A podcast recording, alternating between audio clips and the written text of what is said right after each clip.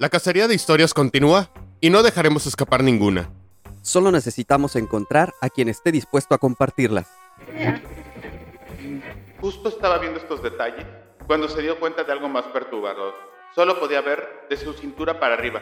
No tenían piernas. Nunca había experimentado esa sensación. Literalmente, el estadio entero retumbaba bajo nuestros pies. Una vez más, comenzó a sonar el teléfono. No quería contestar, pero el sonido me estaba volviendo loco. Por si fuera poco, en el horizonte, un rayo azota la cima de la montaña, justo en la dirección hacia donde nos dirigimos, haciendo temblar la tierra bajo nuestros pies. Soy Pablo. Yo Miguel. Y, juntos somos cazadores de historias.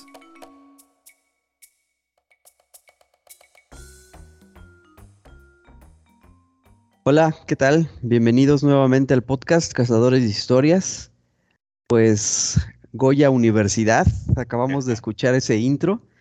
Puede ser introducción para varias cosas distintas. Vamos a ver de qué, de qué nos va a volar Pablo sobre la universidad o sobre la porra, sobre, a ver, vamos a ver cómo estás, Pablo. Muy bien, eh, muy contento. Eh, esta, pues no quiero llamarle hilo porque no es un hilo, pero estas series o estas historias que voy a platicar eh, son porque un amigo en común que tenemos, que vive en la Ciudad de México, me dijo, oye, ¿por qué no hablas de las leyendas urbanas de la, de la UNAM, de la universidad, no? Para quienes nos escuchen de, de otros países, pues la Universidad Nacional de México es conocida como la UNAM por sus siglas, ¿no? Y el, la ciudad universitaria se encuentra en la, al sur de la Ciudad de México, ¿no? Y pues es una universidad con muchos años ya de antigüedad, pero prácticamente sus instalaciones fueron, eh, empezaron a construirse en el año en 1950. Y pues como todas las universidades, porque no creo que sea propia nada más de nuestro país y de la Ciudad de México, pues tiene sus leyendas, sus leyendas urbanas. Y pues me puse a investigar, a averiguar y encontré encontré unas cuatro o cinco, ¿no? Muy, muy, muy buenas para platicar. Entonces, este, creo que te van a gustar mucho, por lo menos la primera, y yo creo que de la primera tú sí vas a estar muy enterado, porque tiene que ver con el, con el equipo de fútbol de, de, la universidad, ¿no? Los famosos Pumas. Perfecto, pues vamos ¿Tú me dices, entonces? a darle a ver de qué se tratan estas leyendas de la gloriosa UNAM. UNAM. Eh, vámonos primero con la primerita, valga la expresión que es conocida como la tragedia del túnel 29. Okay. En el marco del clásico capitalino entre los Pumas y en la América, aconteció uno de los episodios más trágicos en la historia del fútbol mexicano. El 26 de mayo de 1985, cinco meses antes del terremoto del 19 de septiembre, fallecieron ocho personas en el túnel 29 del Estadio Olímpico Universitario. En el partido de ida, en el Estadio Azteca, habían igualado una anotación por conducto de Carlos Hermosillo, en ese entonces del América, y del Puma, Alberto García Aspe. Por lo que la gran final de vuelta causó tanta expectación en el Olímpico de la Ciudad Universitaria que no cabía un alma más. Como dato adicional, eh, también leí que si seguían en empate en el, en el partido de vuelta, habían pactado un tercer partido en la corregidora, allá en Querétaro. Correcto. Te digo, todo esto estás muy enterado tú. Eh, con la igualada 1 y la esperanza de que todo se resolviera en el partido de vuelta, ocasionó un sobrecupo de alrededor de 90 mil personas, cuando originalmente caben 68 mil en el estadio universitario. En aquel momento se dijo que hubo venta de boletos falsos, además de que los aficionados que entraron por la puerta, típico portazo, y que incluso escalaron el mural de Diego Rivera, que es el que está alrededor del, del estadio de la universidad, ¿no? Se dice que las autoridades tomaron la decisión de cerrar el túnel 29 para evitar que accedieran más personas al inmueble, provocando que la multitud no se pudiera mover para adelante ni para detrás de tal forma que murieron ocho personas asfixiadas y más de 70 causaron, resultaron heridas. Aunque ya pasaron 38 años desde aquel entonces eh, patético suceso, algunos vigilantes del estadio y alumnos de la universidad han señalado que cuando este, o sea, el estadio se encuentra vacío, se escuchan gritos de personas que en su desesperación o incluso han escuchado ver sombras en el túnel y se piensa que se tratan de las almas de las personas que fallecieron aquel fatídico 26 de mayo de 1985. Así es, sí, muy, pues muy, muy famosa esa final porque efectivamente se decidió en ese tercer partido en la, en la corregidora, aquí en Querétaro. Y ganó el Eh, América. Ganó el. América, el América resultó campeón. Y, eh, pero sí, fue un, una, eh, pues, un suceso trágico en el fútbol mexicano, como que el- como muy parecido al que recientemente ocurrió también por acá hace un año en Querétaro, en el partido Sí. de Querétaro Atlas, que pues de acuerdo a las autoridades no terminó en muertes, pero que sí estuvo muy, muy feo. Allá realmente fue por, por cuestión de, de sobrecupo, ese que tú comentas. Y pues sí, Malas decisiones tal vez de las autoridades, ¿no? Tal vez Exacto. si no hubieran cerrado el túnel, la gente hubiera podido salir. sí, sí. Pues bueno, esa fue la primera, que es yo creo que la de las más conocidas, por, no solamente por la gente como tú que gusta del fútbol, ¿no? Sino por toda la gente de, de la universidad, ¿no? Sí. Bueno, vámonos con el segundo, que en lo personal es mi favorita. ¿Has escuchado hablar del caso Shitle? No. ¿No? Bueno, está muy interesante. ¿eh? Al sur de la Ciudad de México se encuentra la ciudad universitaria, Casa del UNAM, que inició su construcción en 1950, como les había mencionado anteriormente. Y fue precisamente en esa década cuando sucedió la historia que se le conoce como el caso Chitle. En las orillas del Ajusco se encuentra el famoso vo- volcán Chitle, cuya tierra volcánica se extiende hasta el Pedregal. Este material se utilizó para pavimentar muchas de las calles y avenidas de la Ciudad de México. Actualmente, cerca de donde entrena el equipo de fútbol de los Pumas al oriente de la ciudad universitaria, se puede observar un enorme agujero. Ahora son lagos artificiales, para quien guste googlearlo, que fue la cantera de la ciudad universitaria en un área de aproximadamente 7 hectáreas y utilizada hasta 1970 por el gobierno de la Ciudad de México, como les había mencionado, ¿no? Para extraer millones de metros cúbicos del material volcánico de Chitle. Este sitio se ubica en la frontera con el barrio de Santo Domingo. En 1995, cuando se agotó el recurso, el terreno regresó a la administración de la UNAM, la cual lo incorporó como parte de la Reserva Ecológica del Pedregal de San Ángel. Este terreno fue estudiado por investigadores de la universidad. Biólogos, ecólogos y hasta arquitectos estudian su estructura y sus componentes. También fue sitio para que los animales pudieran recuperarse, como el ajolote. Y al ser la cuna de sofisticados proyectos, se comenzó a restringir el acceso a la zona. Sin embargo, hay otras versiones que aseguran que la restricción a esta zona se remonta a orígenes ocultos y fuera del planeta Tierra. Vamos Oh. con la historia. Regresamos a la década de los 50, cuando la ciudad universitaria se encontraba aún en construcción. El 11 de noviembre de 1952, muy cerca de la cantera, se encontraron algunos objetos metálicos muy peculiares, ajenos a cualquier civilización prehispánica que se hubiera habitado en el Valle de México. Los trabajadores notificaron a las autoridades.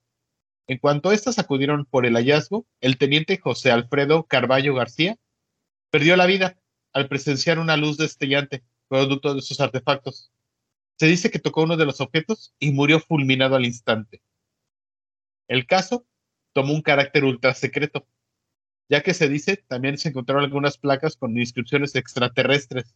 Según la leyenda urbana, para descubrir esas placas tuvieron que remover la lava endurecida que permanecía por encima de la zona. Esto fue producto de la erupción del Chitle, ocurrida hace aproximadamente 1700 años.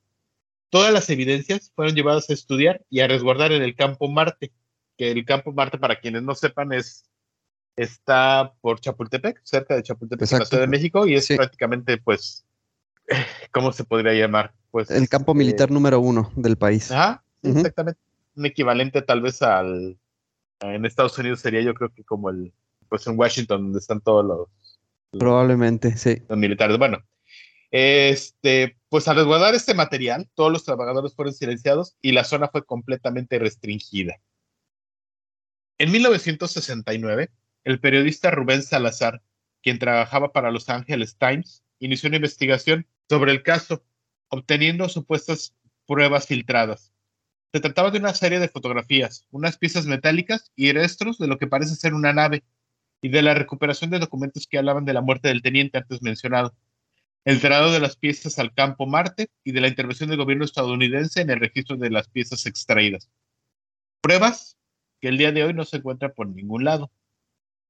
Curiosamente, Rubén Salazar fue asesinado por la policía de Los Ángeles con quien tuvo muchos roces en 1970, un año después de que saliera este artículo.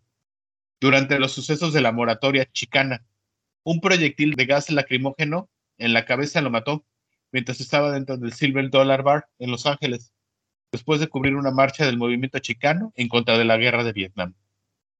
Y por último, vecinos del barrio de Santo Domingo, aledaño a la cantera, informan del movimiento constante de vehículos extraños en el lugar, que no tiene nada que ver con la ciudad universitaria. Eh, prácticamente lo que mencionan es que es una zona restringida, no cualquiera puede pasar, pero que está infiltrado el gobierno de Estados Unidos, porque hay, han visto vehículos este, del gobierno estadounidense ahí, ¿no? Y en internet sí pueden encontrar algunas fotografías de las supuestas piezas encontradas y una, una nave, ¿no?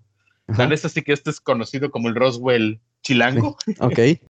Pero bueno, no, esta, esta sí es una historia completamente nueva para mí, nunca había escuchado hablar de ella. No, yo tampoco. Pero es, es muy, muy, muy interesante, ¿no? Sí.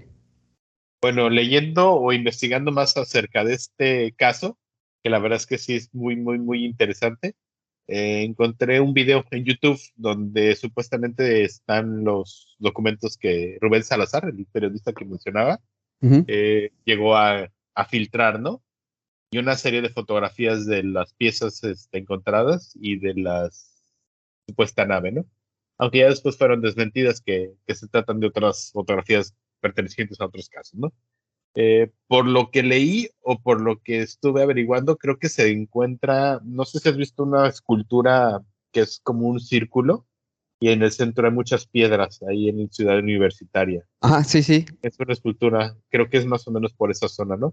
Y por lo que también dice aquí, pues por donde ahora está el dichoso museo, no, no, no es museo, es como santuario del ajolote, ¿no? Para, para su preservación. Pero bueno, la verdad es que esto está súper interesante. Perdón. Sí, no, que ahorita que eh, mencionabas lo de las esculturas y eso, para los que quieran, eh, en los 80s o en los 90s, eh, Hugo Sánchez filmó, filmó, un comercial, no me acuerdo si era de pasta de dientes, ya ves que es dentista, ahí en ese lugar.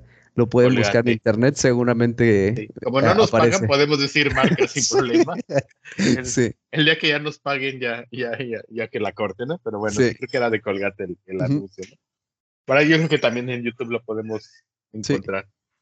Vámonos con el tercer, la tercera historia. Este es el fantasma de José Revueltas.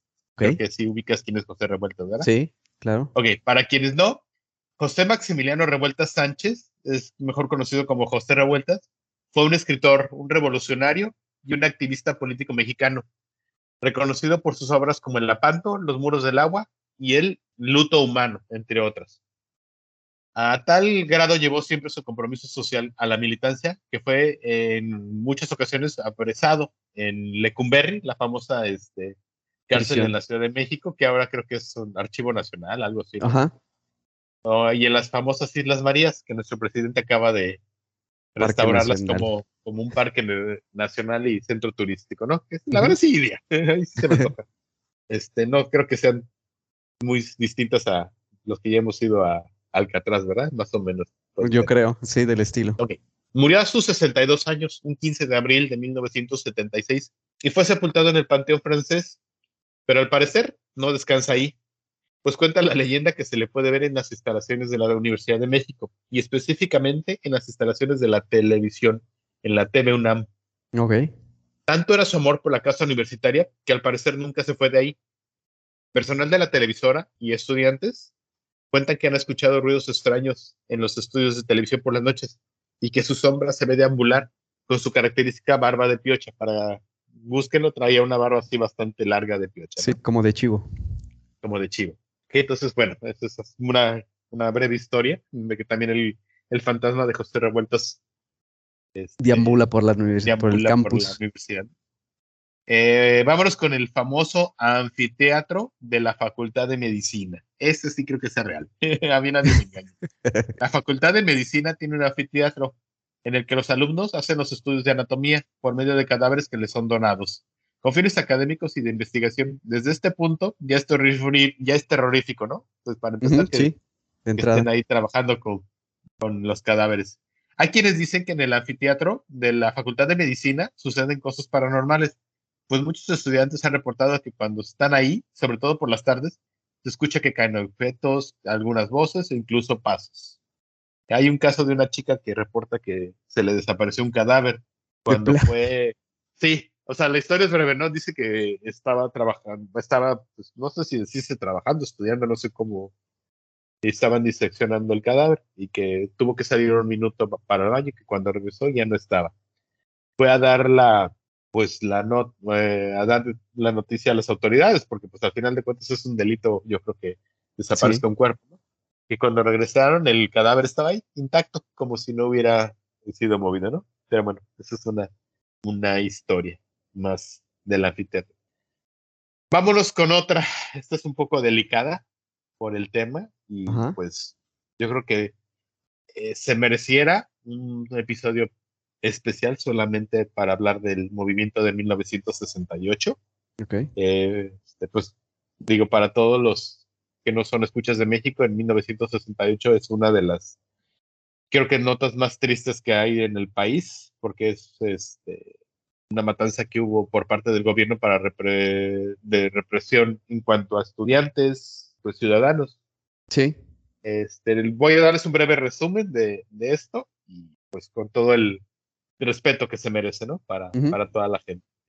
El movimiento de 1968 en México fue un movimiento social en el que además de estudiantes de la Universidad Autónoma de México, la UNAM, del Instituto Politécnico Nacional, el IPN, del Colegio de México, de la Universidad Autónoma Chapingo, de la Universidad Iberoamericana, la Universidad La Salle, la Universidad Michoacana de San Nicolás de Hidalgo y de la Benemérita Universidad Autónoma de Puebla y la Escuela Nacional de Antropología e Historia, participaron profesores, intelectuales, amas de casa, obreros, campesinos, comerciantes y profesionales de la Ciudad de México y en algunos estados de la República. El movimiento buscaba con demandas específicas la libertad de presos políticos y la reducción o la eliminación del autoritarismo. De fondo, el movimiento buscaba un cambio democrático en el país tras décadas del mismo partido gobernante, mayores libertades políticas y civiles, menor desigualdad y la salida del gobierno del Partido Revolucionario Institucional, de sus siglas PRI, al que se le consideraba autoritario. Desde sus inicios, el Estado mexicano caracterizó al movimiento como un intento de derrocar al gobierno, instaurar un pretendido régimen comunista como parte de un falso plan subversivo de proyección internacional y lo criminalizó, argumentando que sus participantes eran terroristas, delincuentes o un peligro para la seguridad nacional. Días antes de la tristemente célebre masacre de Tlatelolco del 2 de octubre de 1968 en la Plaza de las Tres Culturas, habían sucedido diversas manifestaciones a lo largo de la ciudad. El domingo 15 de septiembre de 1968, con motivo del aniversario de la Guerra de Independencia, Eberto Castillo, ingeniero, inventor y futuro senador y uno de los principales líderes universitarios durante el movimiento, dio el grito de la independencia en explanada de la ciudad universitaria de la UNAM, sin imaginar que esto enfurecería de tal forma al presidente. Tres días después, un 18 de septiembre de este mismo 1968, el ejército invadió la ciudad universitaria, ocupada hasta un día antes de la matanza del 2 de octubre. Testigos que estuvieron en la ocupación de la ciudad universitaria cuentan cómo el ejército brotaba del piso por todas partes, sin un previo aviso, confirmando una leyenda urbana, no solo propia de la ciudad universitaria, sino de muchos puntos en la Ciudad de México, la existencia de túneles secretos pertenecientes al gobierno. Y esa es, la historia. Sí, sí, un, un, evento trágico de, de, la historia del país. De hecho, para los que no lo han visto y los que nos escuchan fuera, fuera de, de México, eh, les recomiendo que vean la película Rojo Amanecer. Es de 1989, me parece. Con de María Rojo. María Rojo, Héctor Bonilla y un par de los hermanos eh, Bichir. Pero muy buena película. Excelente película. Y hay varios documentales al, al, respecto, ¿no? Sobre todo de, de los sobrevivientes a, a, estos acontecimientos, ¿no? Sí. Eh, lo que me llamó mucho la atención de esto, por eso lo traté de, porque nada más en, donde averigüé, pues nada más hablaban de cuando se ocupó la, la explanada de la UNAM y cómo los soldados, pues literal, o sea, usaban esa palabra, brotaban, ¿no?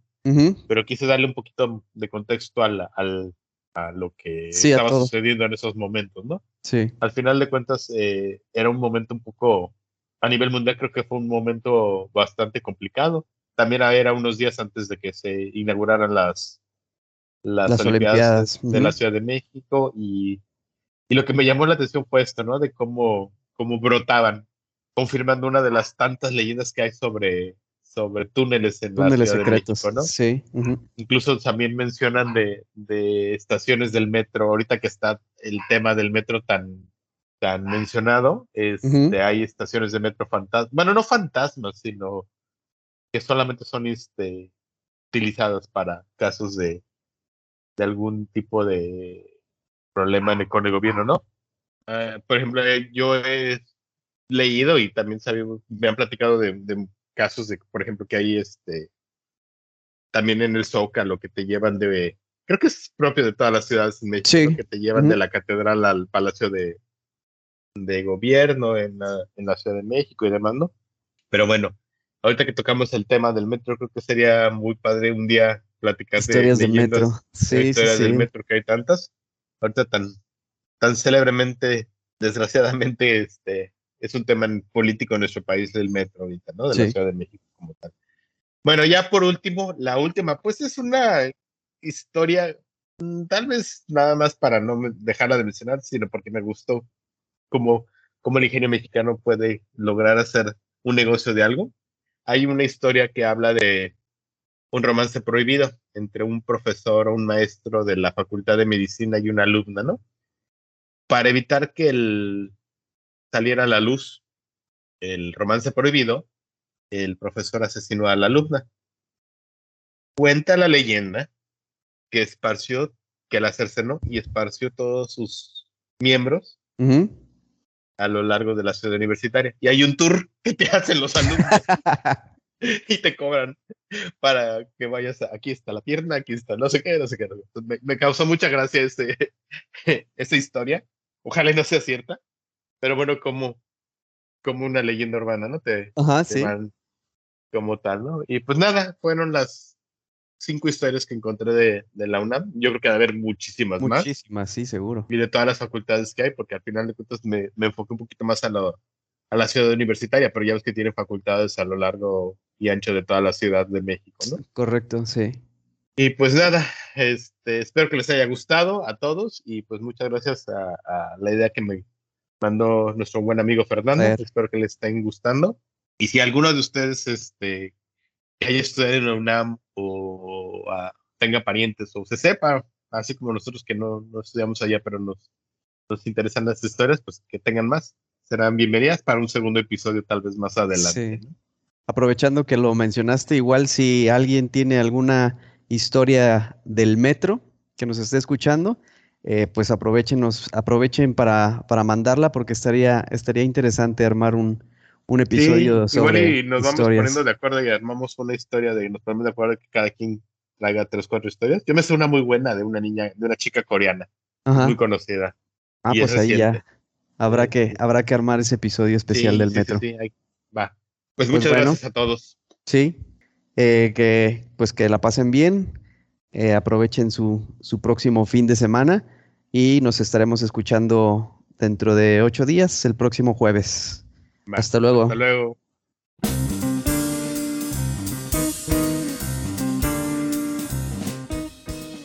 Porque la vida es una colección interminable de historias y todos tenemos una que contar, esto es Cazadores de Historias, el podcast.